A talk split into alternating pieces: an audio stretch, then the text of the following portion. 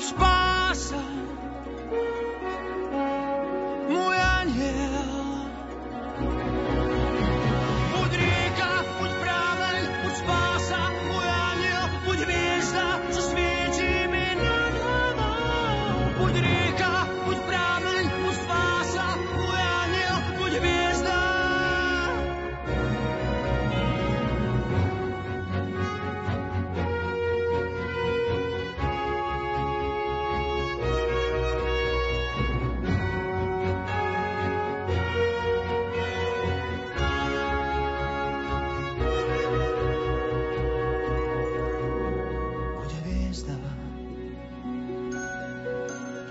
čo svieti. Buď hviezda, čo svieti.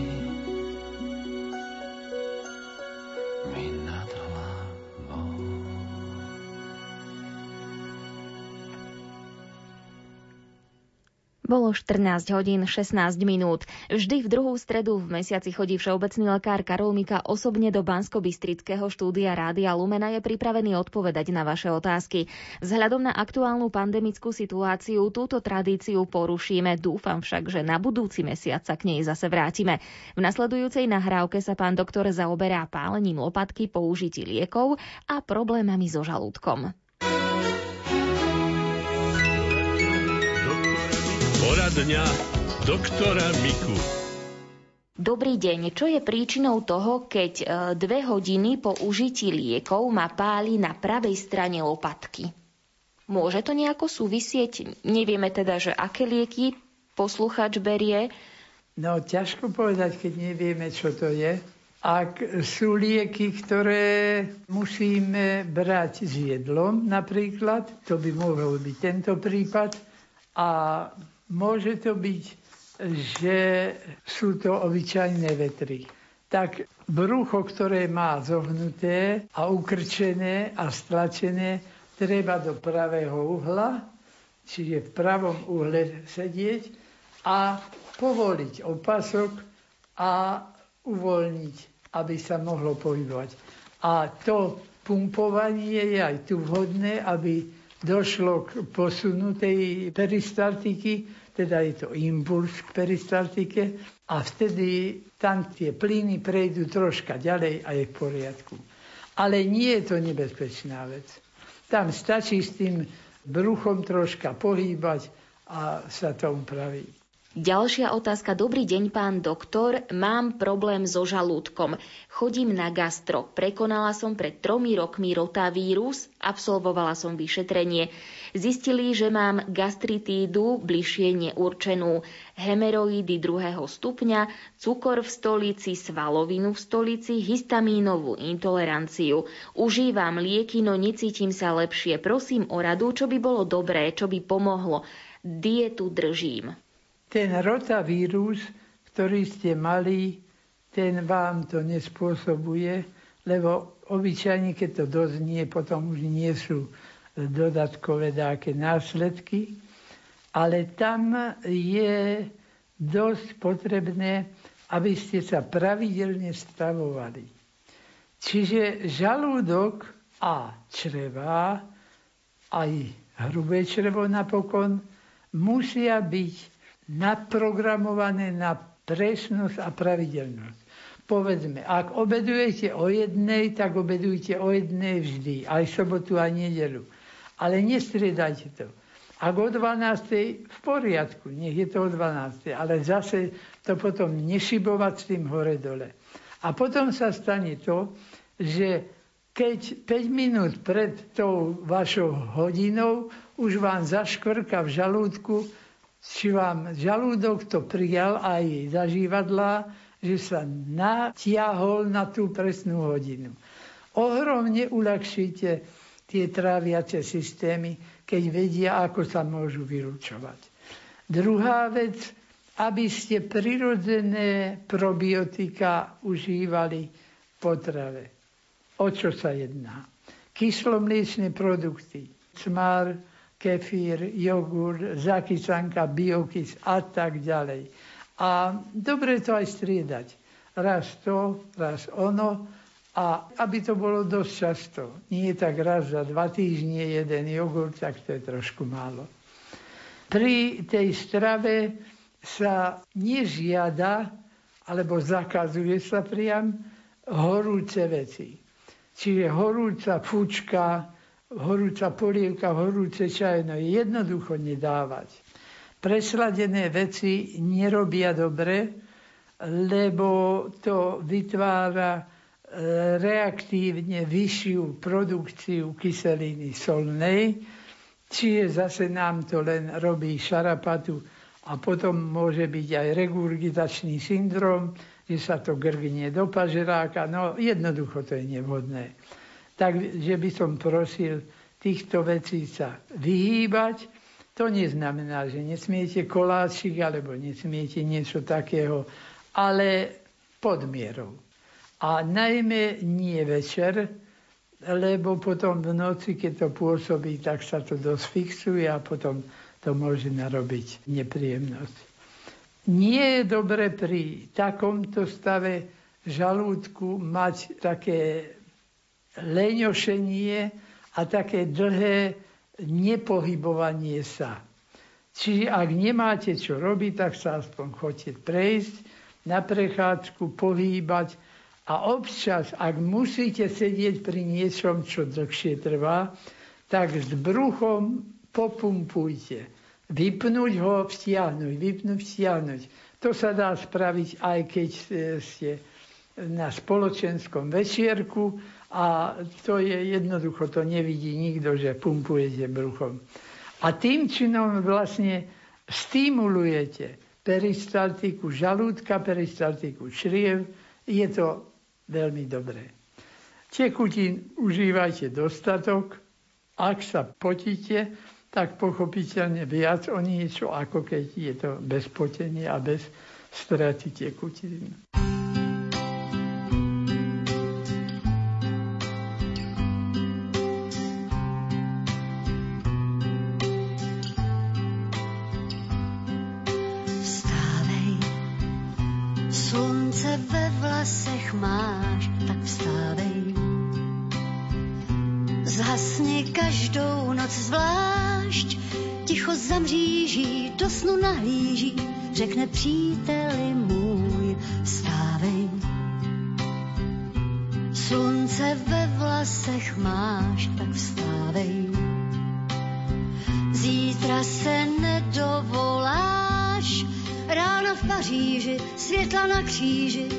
a tak příteli můj, nespy a vstaň, nespy a vstaň, nespy a vstaň jenom nespy a vstaň.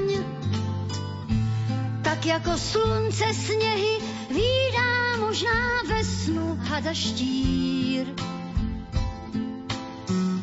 V hlavě ti a podzem to zlatová lívá svoji vesnu v mlhách mír. A zase svítá a tak vstávej Slunce ve vlasech máš, vstávej. Zhasni každou noc zvlášť, ticho zamříží, do snu nahlíží, řekne příteli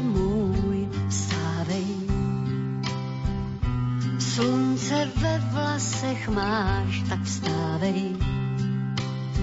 Zítra se nedovoláš, rána v Paříži, světla na kříži a tak příteli můj. Nespy a vstaň, nespy a vstaň, nespy a vstaň, jenom nespy a vstaň. Tak jako slunce sněhy výdá možná ve snu hada štír v hlavě ti lítá netopír a podzim to zlatová lívá svoji vesnu v mlhách mír. A zase svítá a tak nespy a vstaň.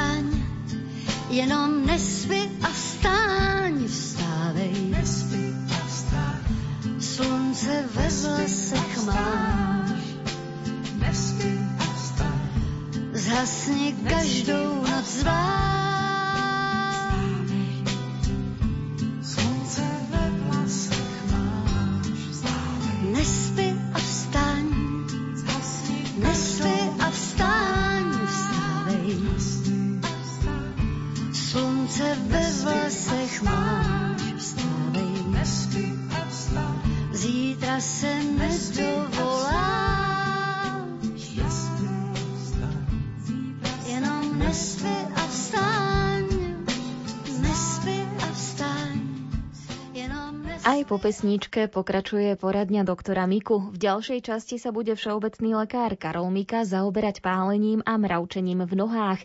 Prezradí, či myómy môžu byť zhubné a vysvetlí, ako používať očné kvapky. Poradňa doktora Miku.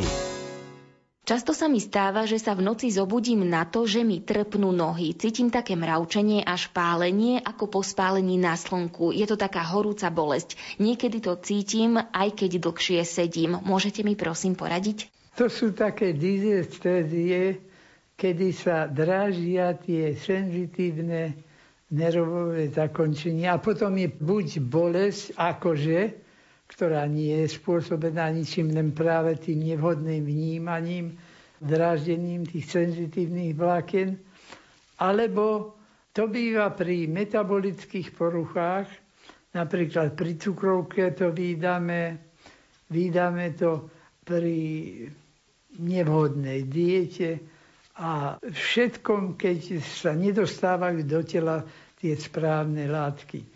Tak rozhodne dávať tam komplexný vitamín B, ale nie B-komplex tabletky, lebo tam nie sú enzymy. Čiže povedzme orechy, aspoň tri vlastké orechy denne, pre dospelého človeka, ak lieskové, tak aspoň 7-8. A takto aj dlhodobejšie to brať. Potom e, celozrné pečivá, včítanie grahamových rožkov, grahamov, chlebík. Jednoducho to, čo sú otruby, aby v tom boli zamiešané. Toto treba dávať. A keď chceme koncentrovane dávať tieto vitamíny B, tak dáme droždie, ako drožďovú pomazánku, aspoň dva a niekedy aj trikrát do týždňa, alebo aj každý deň, ak to pochutí pacientovi a ak by ste nechceli, tak potom pivné kvasnice. To dostať v lekárni. Tam sa ale toho berie 3x3 tabletky, pretože tej biomasy je tam treba toľko a to by v jednej tabletke človek neprehltol jednoducho, by mu to stalo trčať v hrdle. Tak za to to dávajú v takých menších porciách. No teraz sa spýtam, ale nechcem propagovať nejaký alkohol, alebo čo, ale pivo. To má tiež vitamín B? Dá sa, že čo deci piva, keď si človek dá raz za čas? No, pivo, tak samozrejme, že trošku má. Ale to by ste boli dorúbaná a zaťatá a nepohli by ste sa, keby ste toľko toho piva mali vypiť, aby bolo tam toľko tých vitamínov. Pretože toto je koncentrát toho, e, z čoho to kvasí. Takže lepšie je to droždie. Áno. Ďalšia otázka. Pekný deň, prosím vás, pán doktor, bývajú myomy aj zhubné? Myomy bežne nie. Niekedy sú myomy také, že jeden vedľa druhého hrča, takže prakticky celé telo je formované tak hrbolate, ale zhubné to by sa muselo niečo stať. Na povrchu väčšinou so znamienkami, ktoré sú tam a tie sa dráždia a tak ďalej, ale za to myom nemôže. Čo to vlastne tie myomy sú? To je taká tuková uskladniteľnosť, nie je symetrická tam, kde má byť a tak, ako má byť, ale zrazu sa to ukladá hoci kde. No a nevieme presne, prečo sa to robí, ale našťastie to nie je zhubné. Na očných kvapkách je napísané, po otvorení používajte 28 dní. Moja lekárka ma ich núti používať celý mesiac. Je to správne? A robili ste ich sama, že ste do prášku naliali tekutinu? To neviem, to poslucháčka nepíše, ale predpokladám, že si asi kúpi v lekárni hotové očné kvapky a na nich je teda napísané, že sa majú... No, tak tam potom sa to inaktivuje. Čiže výrobca garantuje, že v tej dobe, v ktorej to dáva, je to skutočne tá látka. Potom tam už môže byť len rozpadnutá látka, ktorá tam nie je. Čiže nie je nebezpečie otravy, ale nebezpečie nepomáhania toho lieku. Tak by bolo radšej si kúpiť tie kvapky a užívať ich čerstvé v tej záručnej dobe. Teda a čerstvé sú, keď sa otvoria, už nie sú čerstvé.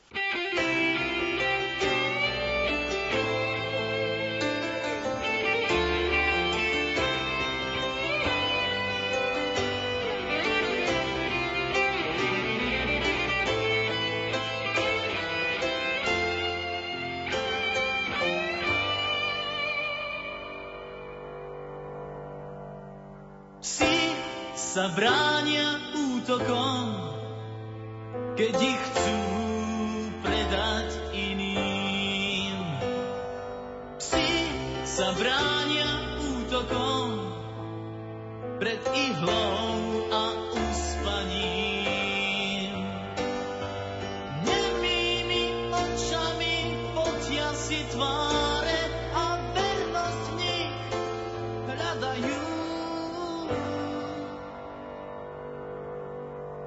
sa bránia vždy útokom. Nehľad ich, keď im sám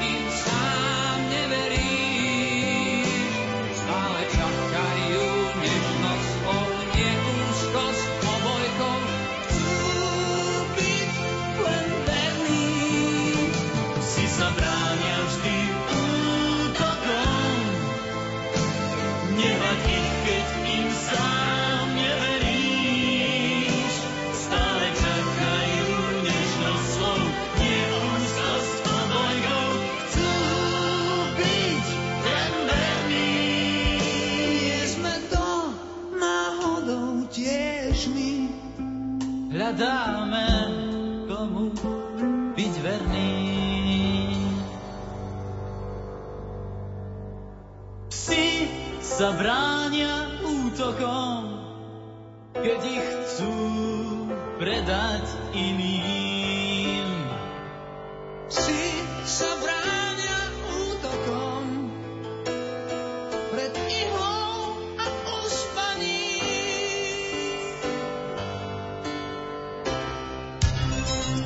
Zdravotníctva. Deti a mladiství s diagnózou diabetes mellitus prvého typu to nemajú ľahké ani v školskom prostredí. Pre svoje ochorenie čelia diskriminácii už pri prijímaní do zariadenia, ale aj neskôr, keď sú už začlenení do kolektívu. Prejavuje sa to napríklad vyčleňovaním z účasti na školských výletoch či pri stravovaní v školskej jedálni. Informácie vyplývajú z prieskumu neformálneho združenia Diamamičky. Situáciu by mohli stabilizovať napríklad školské sestry. Dotknuté ministerstva o problémoch vedia. Zmena bude závisieť aj od ich vzájomnej spolupráce. Téme sa venuje Jan Heriban. Do dotazníkového prieskumu Združenia Diamamičky sa koncom októbra minulého roka zapojilo 275 respondentov, prevažne rodičov detí s diabetom. Viac ako 70% z nich uviedlo, že vníma diskrimináciu svojho dieťaťa v škole alebo škôlke. Z toho v 15% prípadov má ísť o pravidelnú diskrimináciu, konkretizuje Alena Novotná z neformálneho združenia Diamamičky. Sú prípady, kedy rodičia jednoducho to dieťa musia zobrať preč zo školy alebo aj zo škôlky. Jednoznačne najkritickejšie sa hodnotili e, rodiče situáciu v oblasti dlhodobejších aktivít organizovaných mimo priestoru školy alebo škôlky. To znamená vyčlenovanie detí z pláveckých výcvikov, vyčlenovanie detí zo školy v prírode, z výletov, z exkurzií, zo súťaží a podobne. Čiže toto sa deje pomerne často. Druhým najčastejším problémom je podľa prieskumu neochota pedagógov rozšíriť si svoje povedomie o diagnóze diabetes mellitus prvého typu. Opäť Alena Novotná. Potom na treťom mieste najkritickejšie bolo to stravovanie v školských jedálniach, pretože ako vieme, tak e, jedna vec sú školy a osobitná kategória sú školské jedálne, lebo tie nespadajú priamo pod školu, ale majú svojich vlastných zriadovateľov a tam je to tiež veľakrát o ochote, či tie pani kuchárky budú ochotné alebo nebudú ochotné vážiť a pripravovať tomu dieťaťu stravu tak, aby ju mohol. Pretože diabetik môže všetko v podstate, len to potrebuje mať odvážené aby ten rodič vedel, ako vypočítať ten inzulín a koľko inzulínu mu dať na to jedlo. 57% oslovených respondentov vidí východisko z diskriminácie v zavedení inštitútu školskej sestry. Tá by bola súčasťou odborného týmu, v ktorom pôsobia aj špeciálni pedagógovia či školskí psychológovia. Ministerstvo zdravotníctva problémom rodičov a ich detí rozumie, no zároveň priznáva, že momentálne nemá kapacity na ich riešenie.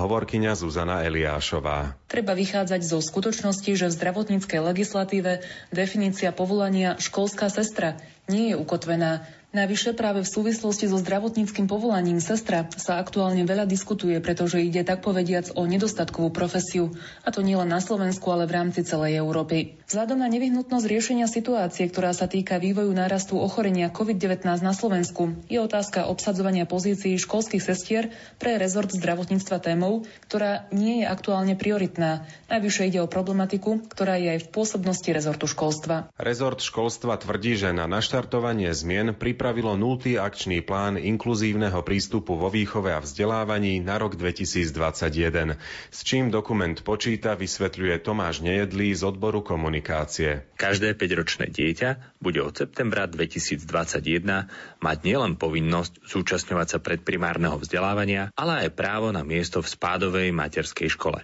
Súbežne ministerstvo školstva plánuje odstránenie limitu pre materské školy prijať iba dve deti so špeciálnymi výchovno-vzdelávacími potrebami do jednej triedy. Práve z daného dôvodu mnohé deti so znevýhodnením miesto v škôlke nevedia nájsť. V oblasti transformácie poradenského systému bude ministerstvo školstva vytvárať efektívnejšiu podporu práce s deťmi pre pedagógov a pedagogičky materských škôl zo strany poradenských centier, a to priamo v materských školách. Rovnako chce ministerstvo školstva podporovať aj pedagógov a odborné týmy v školách. Počíta aj s inkluzívnymi programami pre škôlkarov s ohľadom na ich rozmanité potreby. Na záver sa ešte vráťme k spomenutým školským sestrám. Prezidentka Slovenskej komory sestier a pôrodných asistentiek Iveta Lazorová hovorí, že o túto pozíciu by u nás bol záujem. Mnohým nevyhovuje trojsmenná prepádzka v nemocniciach alebo z rodinných či iných dôvodov nemôžu nastúpiť do úplného alebo do pracovného pomeru v nemocniciach a v ambulanciách. Takže určite by sa našiel určitý počet sestier, ktoré by mohli pracovať v rámci školských sestier aj v našom systéme napriek ich nedostatku. Zabezpečiť odborný dohľad diabetikom v školách by podľa účastníkov prieskumu mohli aj učitelia. Museli by si však rozšíriť svoje poznatky a kompetencie funkcie. Súhlasilo by s tým 43% odpovedajúcich. Prezidentka sesterskej komory Iveta Lazorová má však opačný názor. Učiteľia by sa v prvom rade mali venovať vzdelávaniu študentov, skvalitneniu vzdelávacieho procesu a naozaj tieto témy, ktoré sa týkajú zdravia detí, pôsobenia školských sestier by mali byť e, určite riešené týmto spôsobom. Diskriminácii detí s diabetom prvého typu v školskom prostredí sme sa podrobnejšie venovali v relácii relácii Občan v útorok 12. januára. Priestor v nej dostal aj riaditeľ Centra inkluzívneho vzdelávania, učiteľ a psychológ Viktor Kryžo. Celú reláciu nájdete v našom archíve.